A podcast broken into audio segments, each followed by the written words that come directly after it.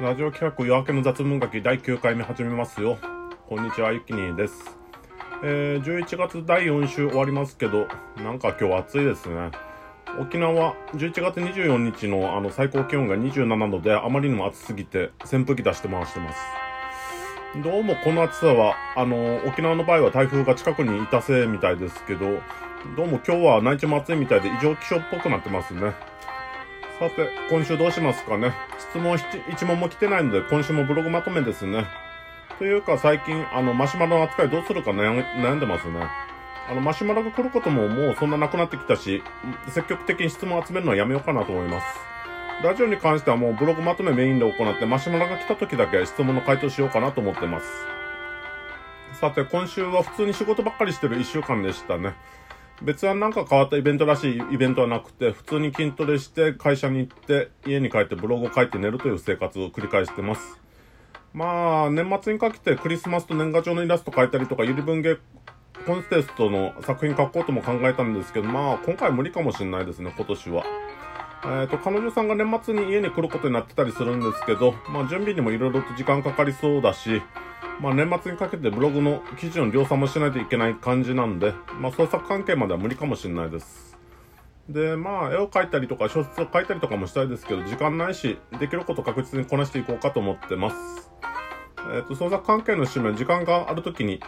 やっていきましょう。やりたいと思うけど、時間ないし今回は無理ですね。えー、それでは今回のブログまとめに入っていきますかね。まず月曜日。えっ、ー、と、障害者雇用だけど働き方改革に微妙に期待しているこれはまあ、この時こういうこと書いてたんですけど、なんか後から色々と調べてみると全然期待外れだったみたいですね。なんか、今日の日経新聞の記事で見たんですけど、これは正社員基準に合わせて非正規の水準を上げていくっていうわけではなくて、非正規の水準に合わせて正社員の基準を下げるつもりらしいです。えっ、ー、と、日経新聞の11月23日9月3 9時39分の正社員の手当が消える正規との格差是正へという記事があるんですけど、冒頭だけ読み上げますか。えっ、ー、と、来年4月、賃金や手当、福利厚生すべてについて、正社員と非正規社員の格差を埋めようという、同一労働同一賃金の関係の2法が施行される。格差是正のために、企業は正社員側の家族手当や住所手当の縮小を始めているが、正社員の気持ちは生活、生活保障保証給の一部である手当削減に追いつかない。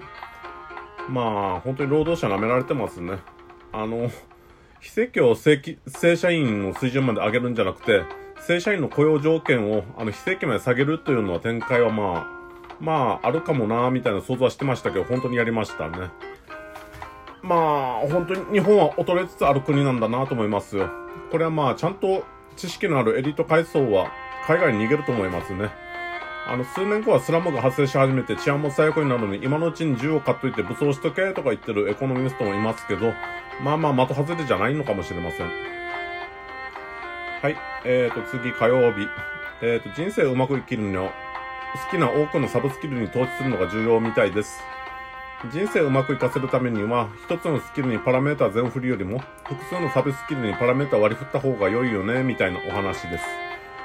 まあ、この日はどちらかというと、つれづれの読者のやり方の方が重要かなと思いましたね。まあ僕の読書のやり方は、Kindle の読み上げ機能やオーディオブックで車の運転中に耳で読書をするっていう方法をとってるんですけど、まあ数多くの本を読みたいとは思うんですけど、時間的余裕もないので、読むべき本を厳選して選ばないとダメかなと思ってます。数多くの本を乱読するのも重要だけど、その中から繰り返し読むべき本を選定して、それを体に染み込むまで読み込むのが重要なんだろうなと思います。読書百、読書百遍、いおのずから通ずという言葉もありますけど、あれは乱読を戒めた言葉です。まあ、数多くのササブスキル身につけた方がいいとか言いつつ、読書は厳選した方がいいって言って、この、この回は前後回で矛盾してるエントリーなんですけど、こういうのもまあありますね。まあ、仕方ないですね。大体、この、つれづれ書くときも、本文書くときも、大体その場のテンションでガーッと書いてるだけなんで、こういうのは結構よくあります。はい、次水曜日。柔軟な考え方ができるような大人になりたいよね、と思ってた。えー、年を取ってくると、固定観念が生まれたりするなど、まあ、それは必ずしもマイナスのことだけではないよね、というふうなエントリーです。えーと、社会の流れというのはどんどん加速していってあの老人の保守的な考え方をやっていけるような時代ではないんだけどそれでも信念がないとやはり何でもありの時代になってしまってあの結局何もかもうまくいかなくなるっていう風な感じまあ成長というのはある意味固定観念を作っていくことでもあると思うんですまあ年を取ると固定観念ができてあの保守的になっていきますけどまあ、困難にた困難に立ち向かっていくためには信念が信念がなくてはできないことなんですよ。まあ、年を取るというのはそういう面も含めての成長ではあるよねと思います。はい、次木曜日。創作をするための時間術なんかを勉強している。まあ、時間術などいろいろと考えてるよみたいなエントリーです。まあ、時間術よりもまず人生における価値観をどこに置くかがまず決まってないっていうのが問題かもしれないですね。創作をやりたいとは思ってるんですけど、本当に人生の価値観がそっちにあるのかっていうのがよくわかんなくなってきたんですよ。まあ仕事やバリバリやりたいとも思わんし、まあ、人生の改革ばっかやる人生っていうのもなんかおかしな感じがするしなと思うんで、結局まあ創作やりたいんだろうなと思うんだけど、なんか何をやりたいのかよくわかんなくなってきたんですよね。本当に、うん、対局を見せられないのはまずいなと思いますよね。目的もなく生きるには人生長すぎるので、適当なライフハックを考えればそちらの方が重要だなと思います。はい、次金曜日。存在の不完全さと主観の構造のみで表現される世界観。まあ、哲学的なエントリーですね。えっ、と、ミクロな観測を追求していくと、人、世界って人間が認識できないものできてるみたいなところらしいです。まあそういうところでいろんなこと考えてます。まあ結論的にはどんなに観測を厳密にしていっても、あの、自分の、あの、観測の参照単位の自分対他者という構造だけは変わらないということでした。まあこういう哲学的なことを考えるのも好きなんですけど、まあ厳密に哲学しようと思うと、あの原書とか読まなくてはいけなくて限りなく時間が必要になります。なんでまあちょっとブログで思い出した時にこんな哲学的なエントリー書くぐらいですかね。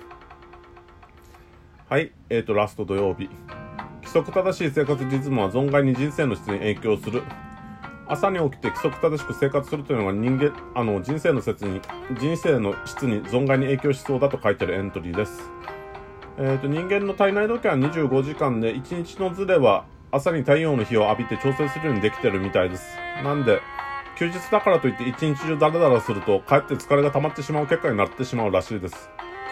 まあ、自分も休日は一日中ダラダラしてることが多いので、目的持って活動しないとダメだなと反省しましたね。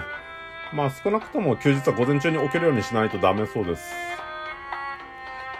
えー、今週こんな感じですかね。あとはなんか、適当にダラダラっと12分まで喋っていきますか。そうですね。まあ、時間術とか色々と調べてますけど、あのー、まず人生に対する目的ちゃんと決めないとダメだなと思いますね。まあ自分の人生の目的的にはまあ創作とかそういうのいろいろやりつつ楽しく過ごせればいいかなと考えてるんですけど、創作自体がなんか最近うまくいかなくてなんか諦めがちだなって感じになってますね。まあそうですね。だけど自分もいろいろと創作やってる人たち見てきましたけど、あの、あまり焦りすぎて、筆を折る人たちっていうのは、なんていうか、焦りすぎてから、ちょっとうまくいかなくなると挫折したりとか、そんな感じだったりするんですよ。なんで自分もまあ、そういうのと同じ鉄にはまりつつあるなーっていうのを感じるんで、まずは焦らずに、あの、じっくりとやれることをじっくりやりながらっていう風な、まあ、時間的余裕がある時に、少しずつでも創作進めていければいいかなとか思いますね。まあ、今回は今年はもう、何もできそうにないですね。ほんと。年末、めちゃくちゃ忙しいんで、なんか、やりたいではあるんですけど、やれそうになさそうです。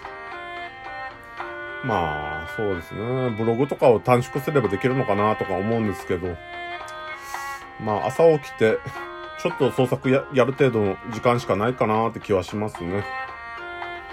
うん。まあ仕事時間中にブログ書いたりするかとか思うんですけど、それもあんま進められたことではないですよね。うん。ブログの時間をどう、どうにかして短縮できないかなと思うんですよ。今、ブログ書くのは1時間半ぐらいで、あの、1エントリー書いてるんですけど、2000字。